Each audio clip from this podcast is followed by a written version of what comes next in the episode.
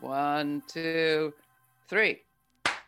The following is the full uncut conversation from our episode, Organizing for Ceasefire Through Policy and Protest. Meet the people of Jewish Voice for Peace, J V P, and New York Assembly member Zohran K. Mamdani. You'll hear firsthand from members of J V P more details on the many J V P actions that have taken place thus far in response to the Israeli-Hamas war, and the impact these experiences have had on them as activists. They go into greater detail, highlighting the need for humanizing Palestinians, the power of the purse and the pulpit, and the potential for change. And they also discuss the importance of mass movement organizations in shaping political conscience and the need for political pressure to prevent further massacres.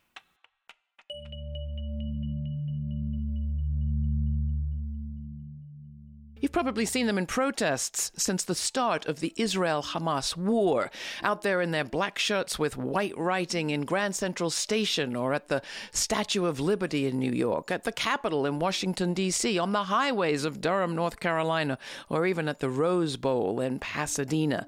You've probably seen them in protest, but have you asked yourself who the people are behind Jewish Voice for Peace, or J V P, the largest progressive Jewish-led pro-Palestinian and anti-Zionist organization in the world? The Grand Central Station sit-in made history as the largest act of civil disobedience in New York City since the Iraq War. What attracted so many Jewish-identified Americans of so many generations to that action and these others besides? Not so long ago, in the studios of C U N Y T V, I had a chance to talk with two J V P members, Roz Petchesky, Rosalind, professor, veteran political scientist, and leader leading theorist on international reproductive rights and justice, and Jay Saper, an artist and Yiddish translator, about their motivations for taking action today. And we were joined in that conversation by a Assembly member, New York Assembly member Zohran Mamdani, a Muslim, a democratic socialist, and the first South Asian man in the New York State Assembly. Long before October seventh, Mamdani, who represents the Astoria, Queens part of New York, introduced the Not On Our Dime bill that would make it illegal for New York State registered charities to fund organizations that support Israeli settlements. The problems at the root of the death and dying today go back decades, my guests say, even generations. Can policy like this and protests like these work together to bring about ceasefire first and an equitable future going forward for all? Well, here we are, and I just have to say I am with three extraordinary people. Roz, I have known you for so long. Decades. I'm so happy to have you here. Well, Jay, thank you so much for being here. It's just great. Assemblyman, honestly, truly, it's a it's an honor to have all of you. We often start our conversations by simply sort of settling ourselves, and settling ourselves by sharing who is uppermost in our minds, on our hearts. Um, starting with you, Assemblyman, who are you thinking about as we begin this conversation? You know, I'm thinking of a man by the name of Hani. He works at UNRWA, the U N Refugee Works Association, which provides care for Palestinians that have been displaced. I think of him because many, many months ago, I had been in communication with him about setting up a soccer tournament in Astoria where we would raise funds for displaced Palestinians. We didn't know then the devastation that was to come.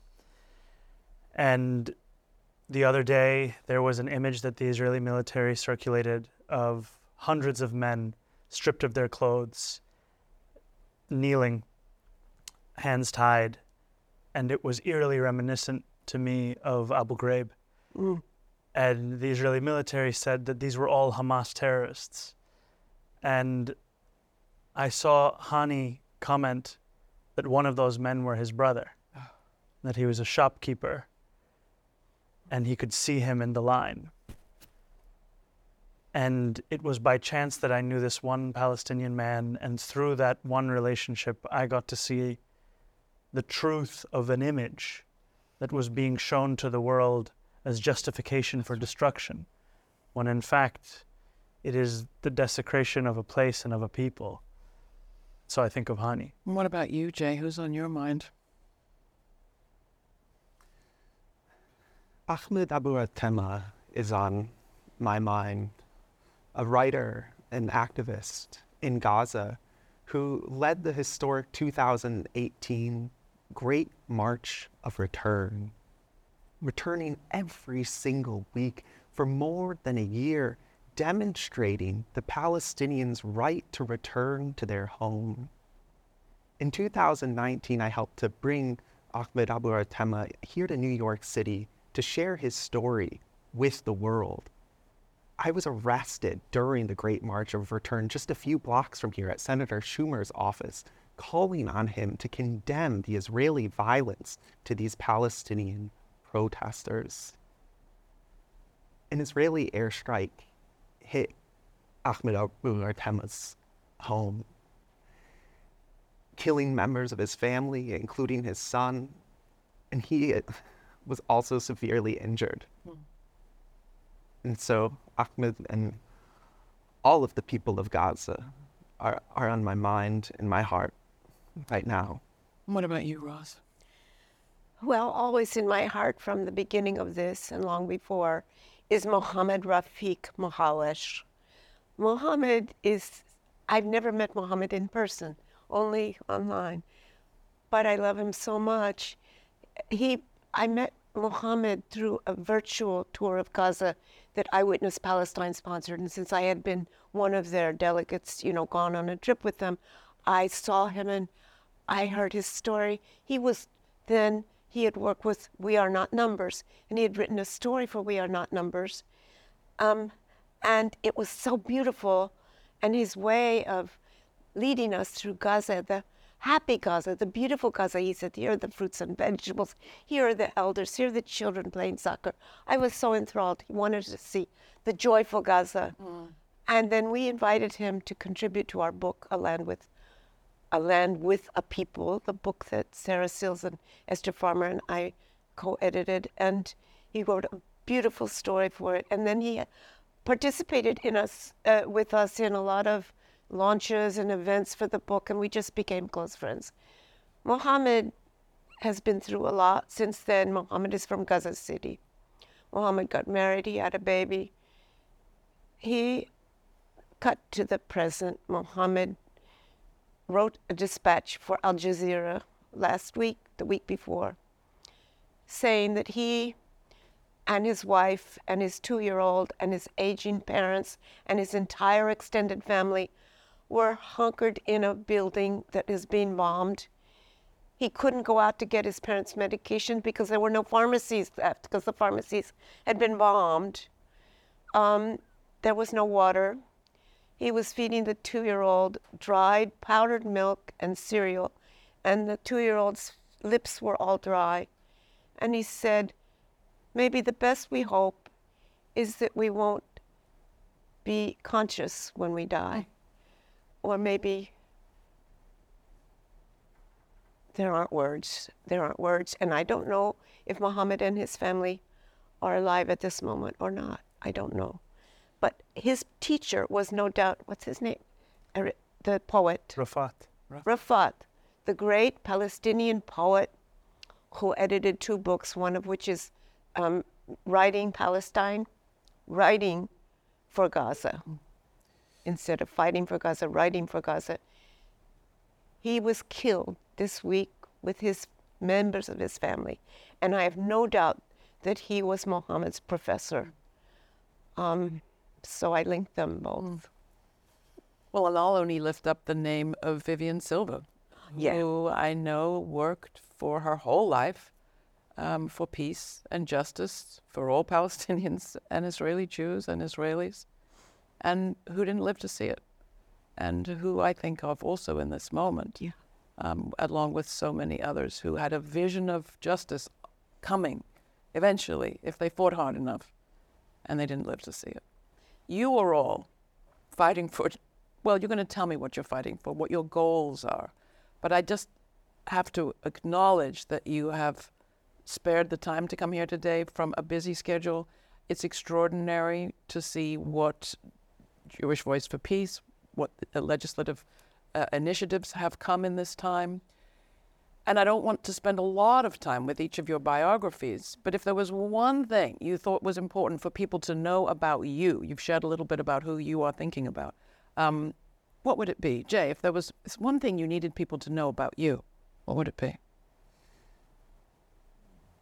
That I so love my Jewish identity and deeply connected to my grandmother's language of Yiddish, and am so inspired by my family's legacy of understanding our Jewish identity as a commitment to social justice and to carry that legacy forward. My aunt grew up in Jackson, Mississippi. Her synagogue was bombed during the Jim Crow era because of her rabbi's commitment to support the Black freedom struggle. And she continued to stand up to support racial justice in face of great violence. And I learned from her that my Jewish identity means taking action to bring about a better world. It means carrying forward a commitment mm. to justice. And what about you, Roz? So much one could say. Oh my gosh, especially if you're eighty-one and you're older than the state of Israel. I, I have to speak in dialogue with Jay, my dear friend and sibling, because my story is quite different. You know, I grew up in a very um, observant Jewish family in Oklahoma, and I was a teenager during the Civil Rights Movement, and I became very involved with the Civil Rights Movement. And when I went to Israel at the age of sixteen, I witnessed racism. And I was so angry and so disillusioned that I turned away from Judaism for many years, many years. And only now, through J V P, through the young people of Jewish Voice for Peace, I'm rediscovering my connection and my identity as Jewish. I wouldn't have embraced it as much, mm. but people like Jay have helped me. Jay has helped me rediscover my grandmother's origins. Jay has led me to all kinds of sources in my research about this little town in now Belarus, but on the border between Russia and Poland. And I want to do a work on pogroms. So I'm very grateful to Jewish Voice for Peace for its brilliant politics and organizing skills, but also for its Jewish identity. Mm-hmm.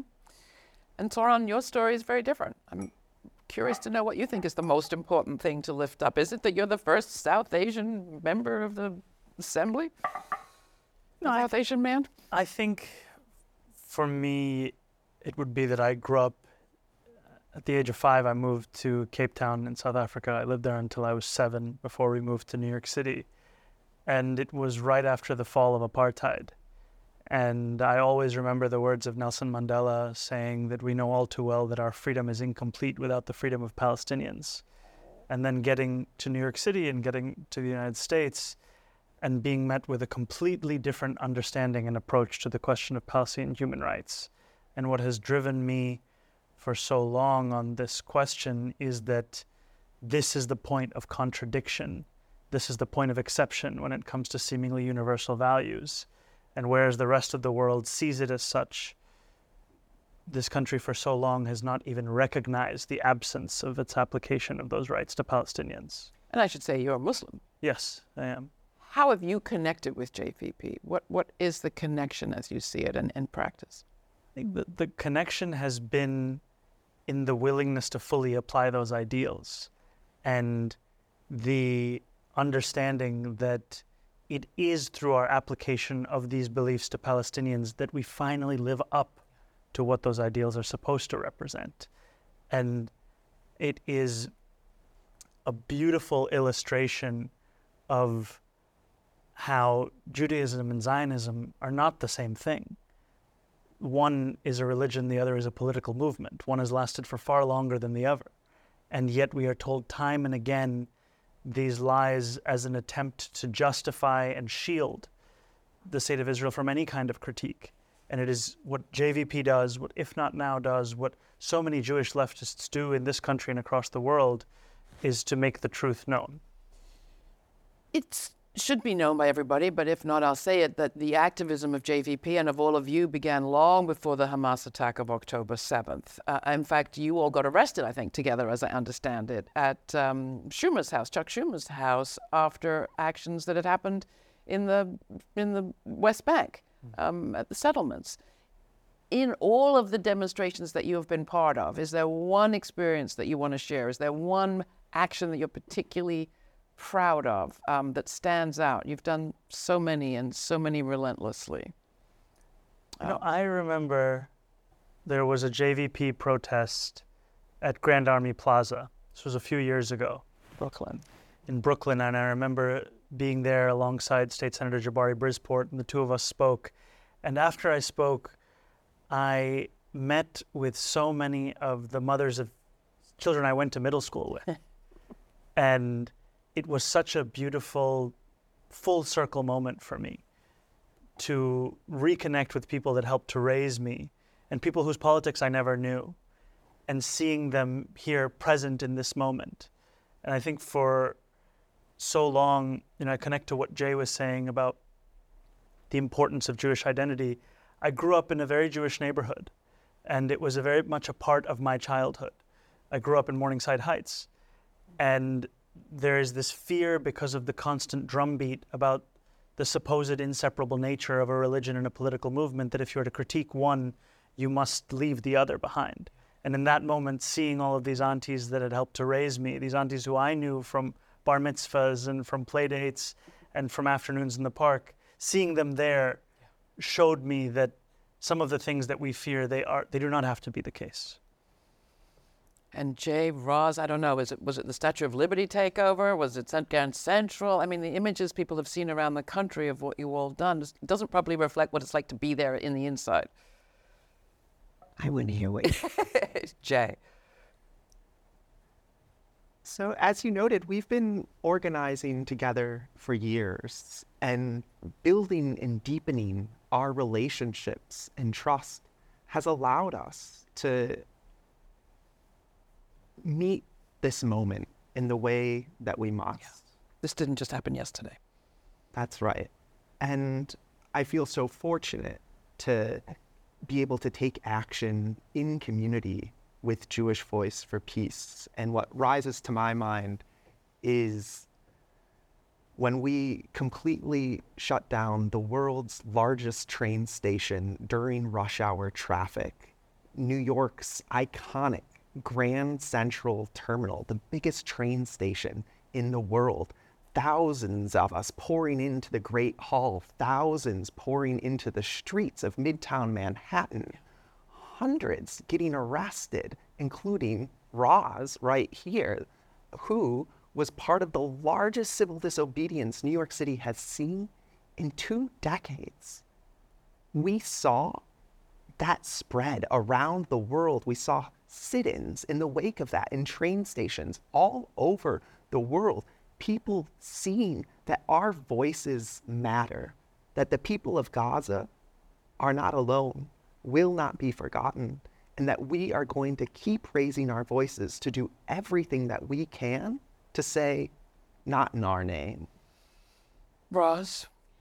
Well, I, I have to go to the Grand Central Station too. I have to, because that to me was the most electrifying. But I'm, I'm a little bit, Jay, and I would say about a dozen or fifteen other young people who are, to me, geniuses, really made this happen. Really, you have to understand the, the bones of an event like that. It doesn't just happen. It happens because so much work. Yeah. So for me, the thrill was double. First, I organized all these old people, Jewish elders. I had a, we had an affinity group of Jewish elders, and the Jewish elders were like nervous. And then we were in this place, and they would, the hotel next door, and they were chasing us out. And we were going, and there were the police. And I thought, oh my God, the Jewish elders are like cats, they're just scattering all over the place. Then we they came back together, and we came in, and double. I said double. Number one, I just thought I'm gonna just there's this. What do you call it in the back, the where you go up the stairs? Mm-hmm. It's almost like a balcony. It's like a balcony, because we had these rabbis and organizers up on the balcony. And I thought, I'm just going to walk up a few steps and turn around. And I walked up a few, because st- I was supposed to sit down on the floor, and I was, walked up a few steps, I turned around, and there were thousands of people. I thought, oh my God, look at this, we did this, this is amazing, this is amazing. I was, it was, I'll never forget that moment. And then I sat down, and as I was sitting down, oh, there's Elena doing, oh, over here, there's Jay going like this, there's Eliza talking to media, there's this one. And I said, those are my people. They did this, all this work. They're doing it now. They're orchestrating it. They're thinking of every detail. They're amazing. One person in our elders group said, if there's a Nobel Prize for organizing, it should go to J V B. For more episodes on the Israeli-Hamas war, check out in our archives Media, Storytelling, and the Israel-Hamas War, A Journalist's Perspective, by going to laura flanders dot org.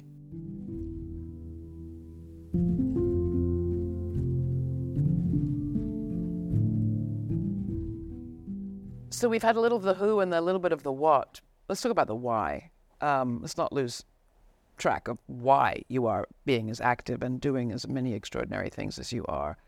What's the goal, Roz? If you were to say, what's the goal of what you are all engaged in? What is it?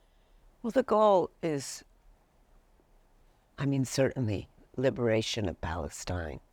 But beyond that, the goal is a world in which justice matters not just for us, but for all people. And when we start to feel the connection, deep connection, between us and others who were always divided from us.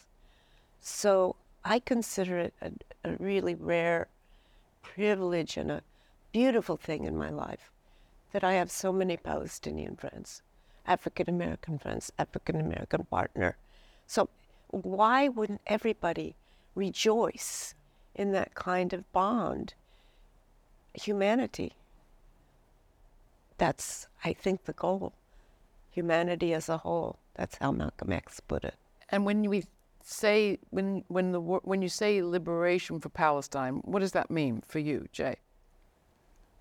Well, right now we need the bombs to stop. We need to stop the bombing of the Palestinian people of Gaza. We'd like all the bombing to stop, to be clear. All of the bombing, absolutely, absolutely.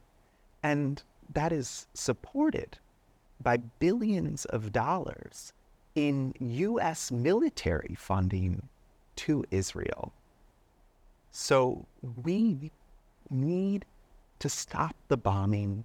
We need to stop billions of dollars flowing to the Israeli military from the U S government and support the people of Palestine in living with the full freedom and dignity that they deserve.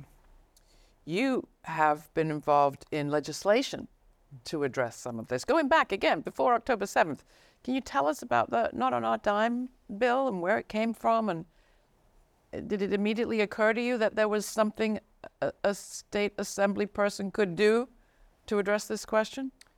You know, the the legislation would make it illegal for New York State registered charities to fund Israeli settler organizations. And this is legislation that, quite frankly, should not be needed, because Israeli settlements are illegal under international law. Just to make sure everybody in the audience knows what a settlement is. It sounds so benign. Yes, so a settlement is not benign at all. A settlement is an illegal outpost beyond the internationally recognized borders of Israel, and it is the annexation of land from Palestinians, something that now there are more than seven hundred fifty thousand settlers, so many settlements such that there is not actually a single contiguous piece of land that could function as the second state in a two-state solution. What is so frustrating about the politics of Israel and Palestine is that the reality is separate from the politics as discussed here, where you have politicians who trot out talking points that were created two decades ago that have no actual relationship to the facts on the ground. And, you know, we, we have a reality in New York State where the laws that exist should already prohibit any charity funding violence. It is against the common sense, at the very least, of any person to think that violence should be tax deductible. But when it comes to Israel, we've seen time and again at the national level, at the local level, unless you are explicit, then the law will not be applied. And so this legislation was introduced. I introduced it myself in the Assembly. State Senator Jabari Brisport introduced it in the Senate. And we introduced it because a number of organizers and organizations, such as Jewish Voice for Peace, such as the Adalah Justice Project, the U S Campaign for Palestinian Rights, and so many others, informed us of the fact that in New York State, there is more than sixty million dollars a year that is sent from our state, tax-deductible, to Israeli settler organizations. And those organizations use that money to facilitate the harassment, displacement, and murder of Palestinians. And in this moment, so often when you're at a protest, you'll hear the words, "Free Palestine." And you may think, why not simply free Gaza? And the truth is that the Palestinian experience across all of Palestine is an experience of harassment, displacement, and violence. And it's in since October seventh, we've seen hundreds of Palestinians be murdered by the Israeli military as well as settlers. And that those murders in the West Bank, those are murders that are being assisted by the money that we are sending there as New Yorkers. So this should be self-evident. It is not. And so we've introduced this legislation to rectify this. Is there a place for non-Jewish people in J V P, Jay? Absolutely. While we're inspired by Jewish tradition, we always welcome everyone who's committed to the principles that Zohran has described of taking action for justice to join us. And we're also so grateful to get to partner with so many other organizations who are taking action as well that were mentioned. And what do you say to people that say you sort of are, are acting as if you're speaking for all Jews, but you're really not, and maybe you're even increasing anti-Semitism? Isn't that what Israel does? Well, feel free to answer, either one of you. So we are so deeply proud of our Jewish identity, deeply rooted in our Jewish identity. Before we shut down Grand Central Terminal, we staged one of the largest sit-ins ever at Congress. Over three hundred of us got arrested there. twenty-two of them were rabbis. Rabbis were leading the program, leading us in songs and leading us in chants, rooted in our ritual, in saying that our tradition inspires us to take action for justice. That was the largest mass arrest of rabbis for civil disobedience in U S history, even more than the sixteen arrested with Doctor King in Saint Augustine. So we love our Jewish identity, and we are deeply committed to ending anti-Semitism. Uh, last summer, a nineteen-year-old Nazi was indicted for planning to carry out a mass shooting at my home synagogue, Congregation Shari Tzedek in East Lansing, Michigan, where I had my bar mitzvah, where my grandparents had their funerals, where I still attend when I visit my family who still live there. He was planning that mass shooting on the fifth anniversary of the Christchurch massacre at the mosques in New Zealand, and had also praised the shooter of the black grocery shoppers in Buffalo. So the threat to my own synagogue makes so clear that anti-Semitism needs to be confronted by challenging all forms of white supremacy, by speaking out against Islamophobia, by taking action against anti-Black racism, committing to a world where we build safety through solidarity. Beautiful knitting of things together. Ros, do you want to add anything? Well, first of all, J V P has many members who are not Jewish, um, so we're not an exclusive club. Um, but the question of safety through solidarity, the question of linking anti-Semitism to white supremacy of all kinds, and that includes Islamophobia, that includes anti-Arab racism. If we don't do that, we're all dead. We, it's it's it's not just safety, it's survival. And actually, I mean, just think about that march. You know, Jews will not replace us in Charlottesville, Virginia. They made it very clear. The right wing and the homegrown Nazis have made it very clear we are all their enemies and the ones they want to stamp out. There's a gender aspect, of course, to white supremacy, yes. too, and you've talked about feminism being at the heart of what you do, as always, as an academic, as an activist, but also in this moment, the feminist analysis being brought to bear is important to you. We talked about Vivian Silver, Women for Peace, Vivian Israeli Silver activist. Was amazing. She's an icon for me, too. She actually helped ferry Palestinian children from Gaza to hospitals in Israel. She worked with Gazans. She was a cross-border social justice activist. It's horrible that she was killed, and we don't know for sure whose bombs killed her. And but, and so where do you but, see feminism in this moment? Uh, first of all, to me, genocide is a form of reproductive injustice. It means the extirpation, the annihilation of a whole people's ability to reproduce. And I think we should think of genocide that way. We s- should also understand that Israeli oppression um, of Palestinians has involved every level of population control. So, I mean, from Ben-Gurion on, the idea of a demographic war was central to Zionism. It meant we need to reproduce more than they do. It meant cutting off the ability of pregnant women to get to hospitals, um, you know, keeping them at checkpoints. It meant ignoring their reproductive health. It meant, you know, well, shutting up so many men in prison, women too, that they could not be free to have families. Yeah. So I see, you know, Israeli Zionism, Israeli persecution of Palestinians as an enormous form of reproductive injustice and attack on families. Mm. So while we're talking about supremacist thinking and racism and, and, and sexism, I, I want to come back to you, Assemblyman. Speaking as a Muslim, what have you seen in the contrast between the way that some of the pro-Palestinian Muslim-led demonstrations have been policed versus some of the um, J V P protests? And, and is that something that struck you, that we still have an imbalance there? I think very much so. There is a literal application of that question in that we have seen the police attack a number of demonstrators at a number of Muslim-led protests around this city. And there is a consistent rhetoric of demonization coming from politicians at every level of government in characterizing those who take to the streets for freedom as worthy of receiving violence from the state.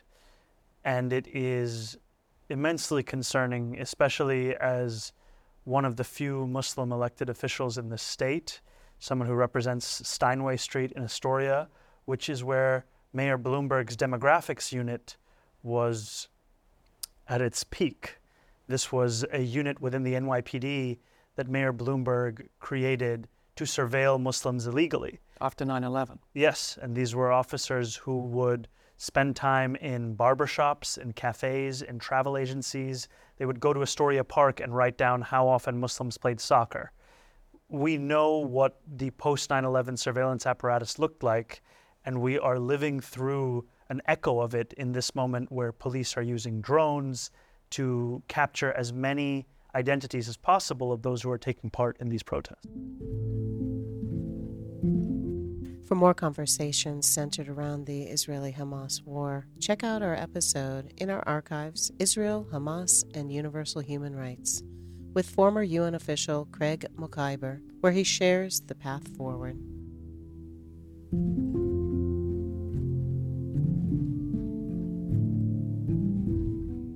So I mean, we're sitting here very politely, and thank you for that. Um, but I feel like there's a, a war outside, mm-hmm. and there's a very large change that you are calling for. You're calling for a new lens to be applied to what is happening in Israel-Palestine. You're calling for a rhetorical shift. In some ways, you're effecting a rhetorical shift, and I'd like you to talk about that. Um, but speak to the audience that feels this is your struggle. Perhaps it's not theirs. We've gotten a taste of how the the, the, the U is very big, but um, where do you see this going? Who do you need to join you? Who do, who are your biggest obstacles, perhaps? Who do you want to address, Roz? The militarists. Going back to feminism, there's a reason why so many women's groups around the world, women in black, women in, in, in international peace and freedom, Uh, women's groups have always said strongly, war is never an answer. War will only lead to more war and more violence. Rape is an intrinsic part of war. Women suffer sexual violence, and so do men. Thinking of Abu Ghraib, sexual violence, rape is an intrinsic part of war. We've, you know, making it possible for people to to live. I would say to people in this country, let's just say the U S, think about your tax money. Think about how much of your tax money is going to the weapons of war, to destroying other people. Is that what you want your tax money to do? Instead of, I mean, Martin Luther King said it in during Vietnam, like a vacuum sucking up all the resources for education and health, infrastructure. Stop war. What about you, Sounds Jay? Trite, but it's true.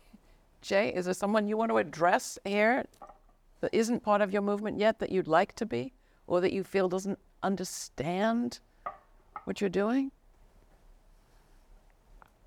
Well, what we understand and what we know is so important to address is that the root of violence is oppression. And we have to understand that seventy-five years ago, seven hundred fifty thousand Palestinians were forcibly displaced from their homes during the Nakba. They've been subjected to an apartheid government ever since. And so we know that we have to speak out, that we have to take action, that nobody can be free until Palestinians are free, until everybody is free, until we address the root causes of violence, until we address the seventy-five years of oppression. And coming back to you, Assemblyman, what's your sense of your role as a politician, as an elected, and what would be your message perhaps to other electeds about what their role could be in this moment? My role, and the role of many politicians in this country, is to make clear that your language and policy with regards to Palestinians and Israelis is inextricable from the realities faced by individuals across this country.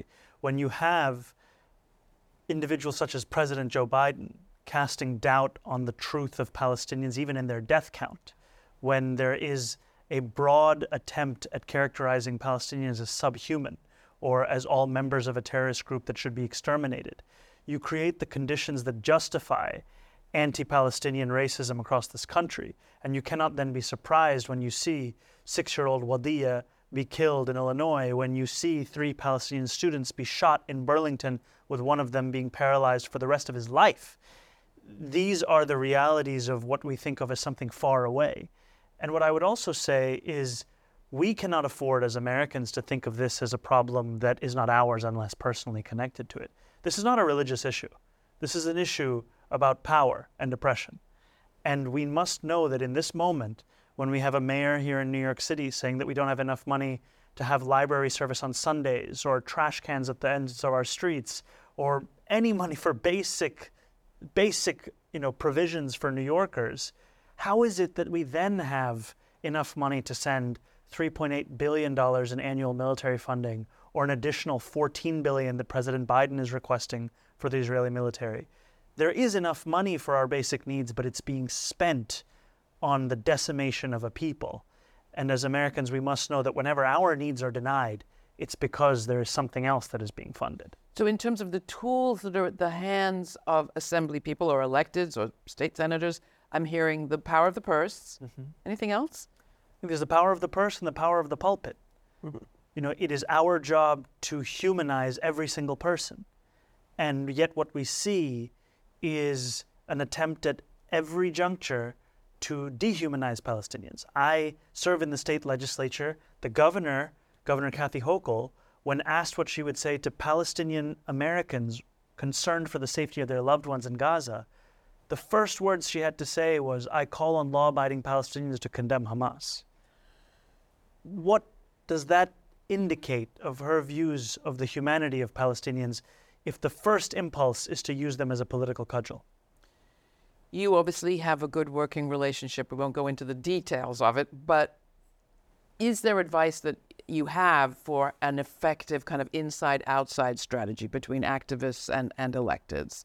Um, from your point of view, is it helpful when people show up at your office? Is it uh, what is helpful, what, perhaps what isn't?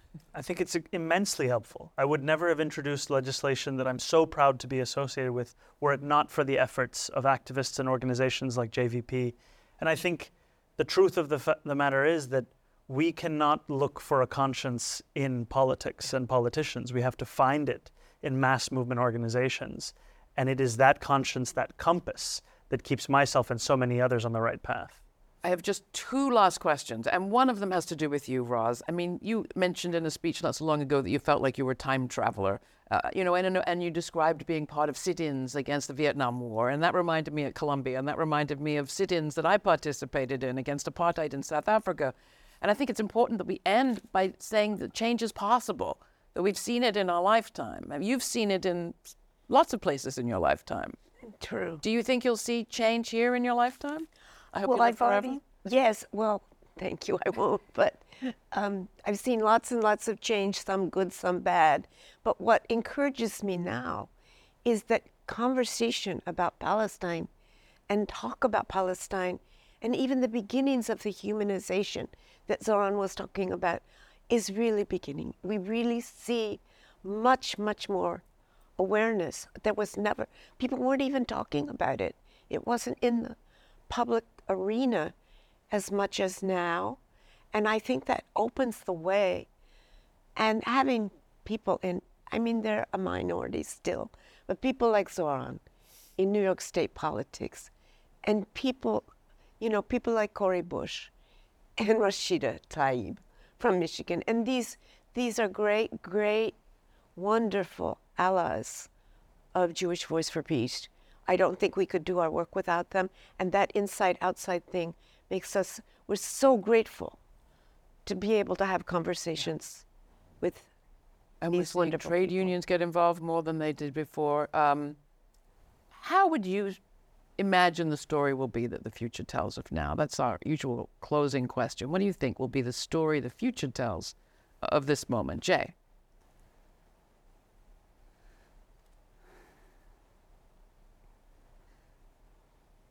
The politicians who have exacerbated and fueled the bombing of the Palestinian of people of Gaza will not be forgotten.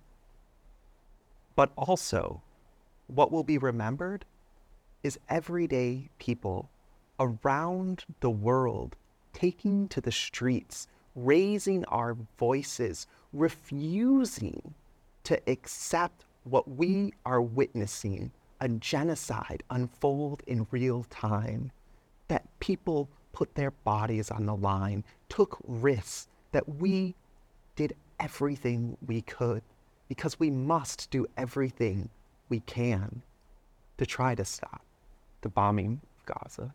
Assemblyman?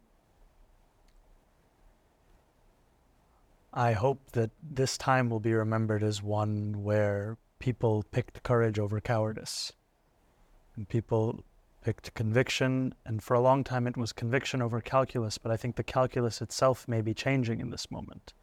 The amount of people I've seen on the streets, the fact that a call to value Palestinian lives and call for a ceasefire is the majority position in this country is sadly a remarkable development in the history of this country's relationship with Palestinians. And I think it speaks to the fact that there is a broad chasm between public sentiment and political convention. And I hope that this is the time that we look back as when we created the bridge between the two. And we started to see that reflection in the chambers of power. And sadly, because it has taken such a slaughter. Yeah. It is, it is heartbreaking that still the most powerful tool we have in changing American public sentiment with regards to Palestinians is the mass murder of Palestinians. It should not take this to recognize the humanity of a people. But there are so many more Palestinians that we still must save. And we must never lose sight of the fact that there are, every day there is another life that we can save, and we can save that life through creating political pressure on the institutions and the individuals who have facilitated this massacre. The massacre of the Palestinians, also the Israeli dead in the Hamas attack, have brought forth Israeli voices mm-hmm. for peace and justice that I haven't heard, um, at least in our U S media, as loudly or as often before. You know, I, I, I have looked often to the families of the hostages for this call for humanity, because it is them that created the slogan, everyone for everyone, that we exchange the hostages for the political prisoners. And it speaks to this shared vision of humanity. And what is so frustrating is in this country, the hostages are used as a justification to continue the bombing, whereas in Israel, the hostages speak loudly and clearly, their families do, about the necessity of stopping the bombing to save those lives. Mm. Roz, your vision of the story of the future? Well, I I actually think I, what resonates with me is many young activists saying, this is our anti-war movement. Yeah. This is our anti-war movement. And, you know, I mean, the concept of martyrdom is, you know, resonates with Palestinians.